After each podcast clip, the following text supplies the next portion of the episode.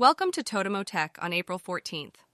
Let's start with news about B P S P, a corporate cashless payment system that allows companies to pay invoices using credit cards.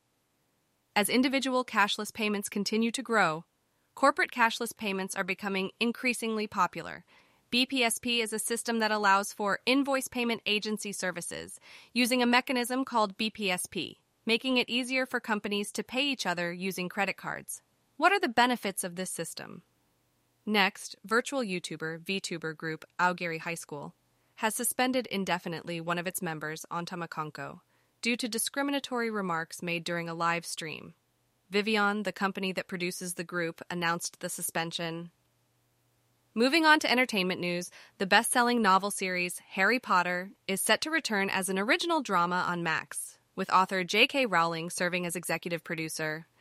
The official website for the twenty twenty-five Osaka Kansai Expo Japan Pavilion has opened with a scrolling feature that follows the theme of circulation. The online shop sold out of its Myaku-Myaku-sama goods on the first day.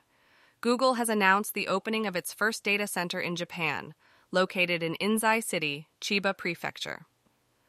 While credit card use in e-commerce has increased, so has credit card fraud. three D Secure, three D S, has been implemented as a solution, but only half of e-commerce shops have adopted it.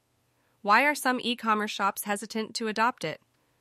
According to a survey by OpenWork, which operates a job search platform that includes employee reviews, the most viewed job listing by I T engineers with work experience was for Amazon Japan, followed by second place.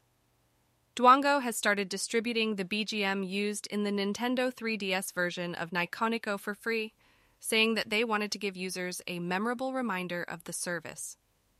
Finally, we spoke with Jerry Chi, the representative of the Japanese subsidiary of Stable Diffusion, the A I image generation system that has been the talk of the town.